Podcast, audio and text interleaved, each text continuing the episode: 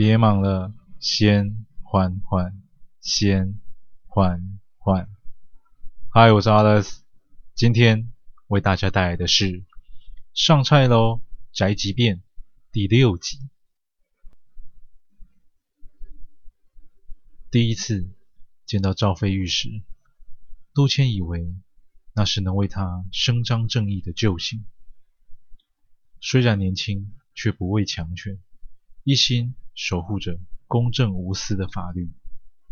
没想到，一个平步青云的机会，就能将陆谦早已破碎的灵魂彻底烟消云散。这三十多年来，他是个奉公守法的好公民，但法律却只让他明白，该死的人永远能活下去，冤屈的灵魂始终哭诉无门。他从不懦弱，只是善良。既然你们触怒了最不该惹的人，那就等待愤怒与绝望的烈火焚身吧。你说什么？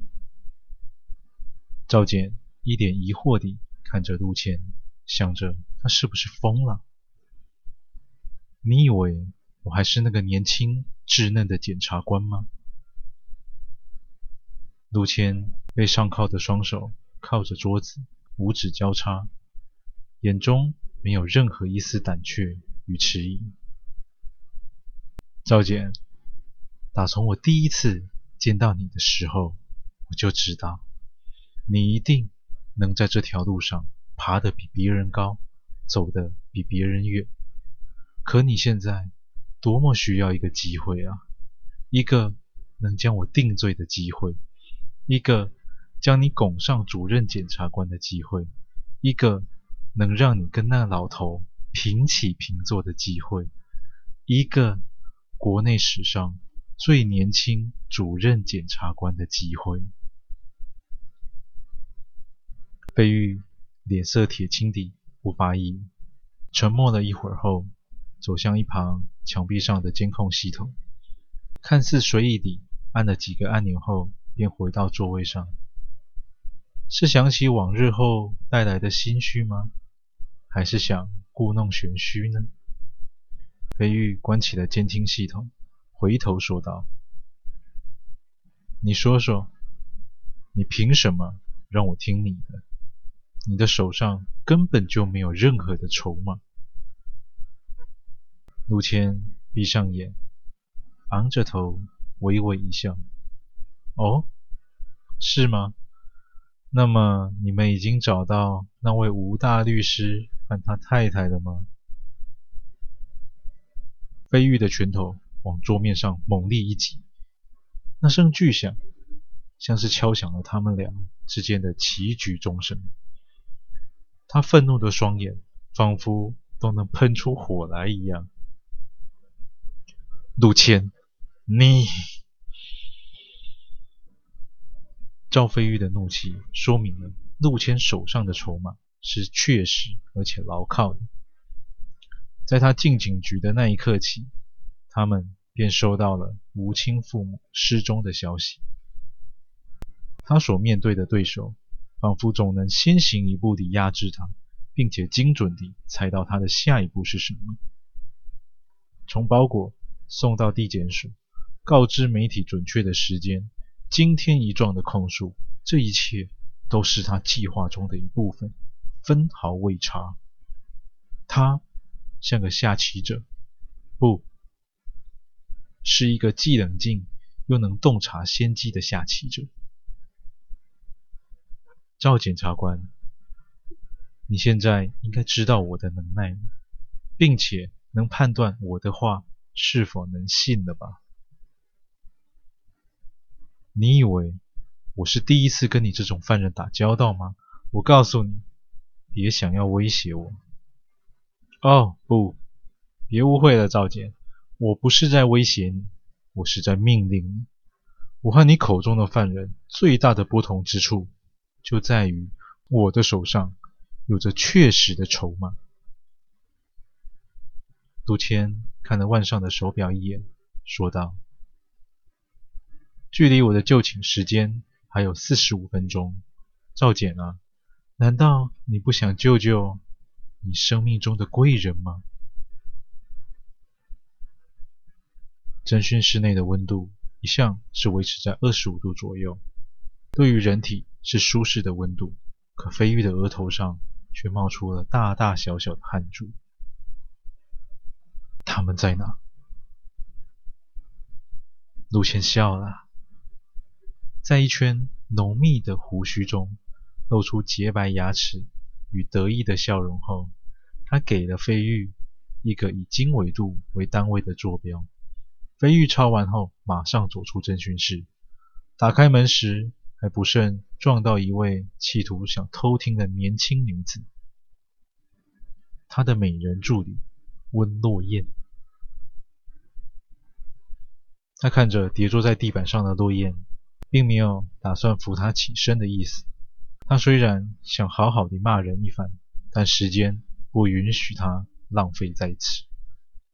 而且他也无法听见什么。飞玉从钱包里拿出一张白金色的信用卡，递到了落雁的面前，说道：“这是我的信用卡，现在马上去买一条七星香烟和一套全新的席梦思床垫，四十五分钟内拿到拘留室。”落雁一下子不明白自己的上司为什么要叫他去买烟。和床垫的用意，耳边立即传来了怒吼的叫声：“快去啊！”他被眼前愤怒的飞玉吓了一大跳，连忙爬起身来：“是，是，是，是，我这就去。”其他也在门外等候许久的远警与检察官们一拥而上，问着飞玉同一个问题。他认罪了吗？先不说这些，我们得先去救人。马上召集十五名特勤，立刻出发。飞玉环顾着人群，一脸疑惑地问道：“林主任呢？”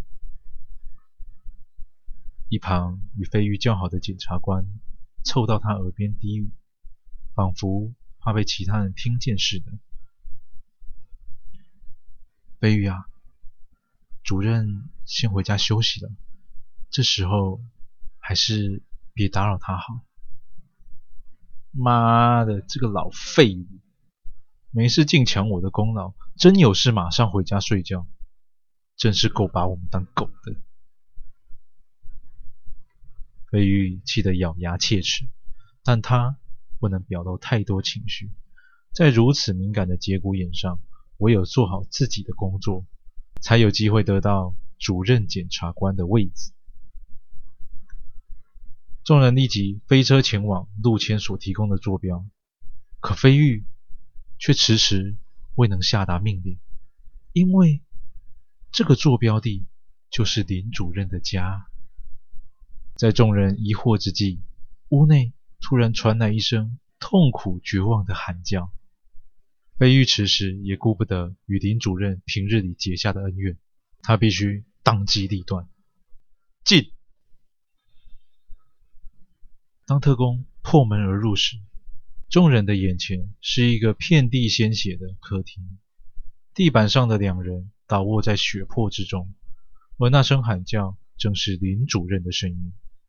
只见他背对着众人，举起枪来抵着自己的太阳穴。主任，不要！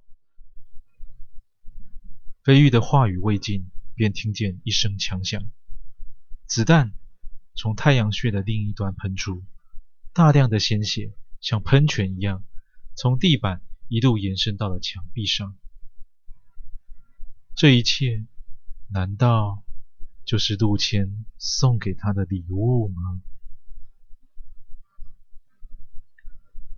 感谢您收听完今天的故事。倘若您也喜欢，请不要吝啬你的分享，动动手指头将缓缓分享出去，让更多的人能够听见缓缓。我是 Alex，感谢您。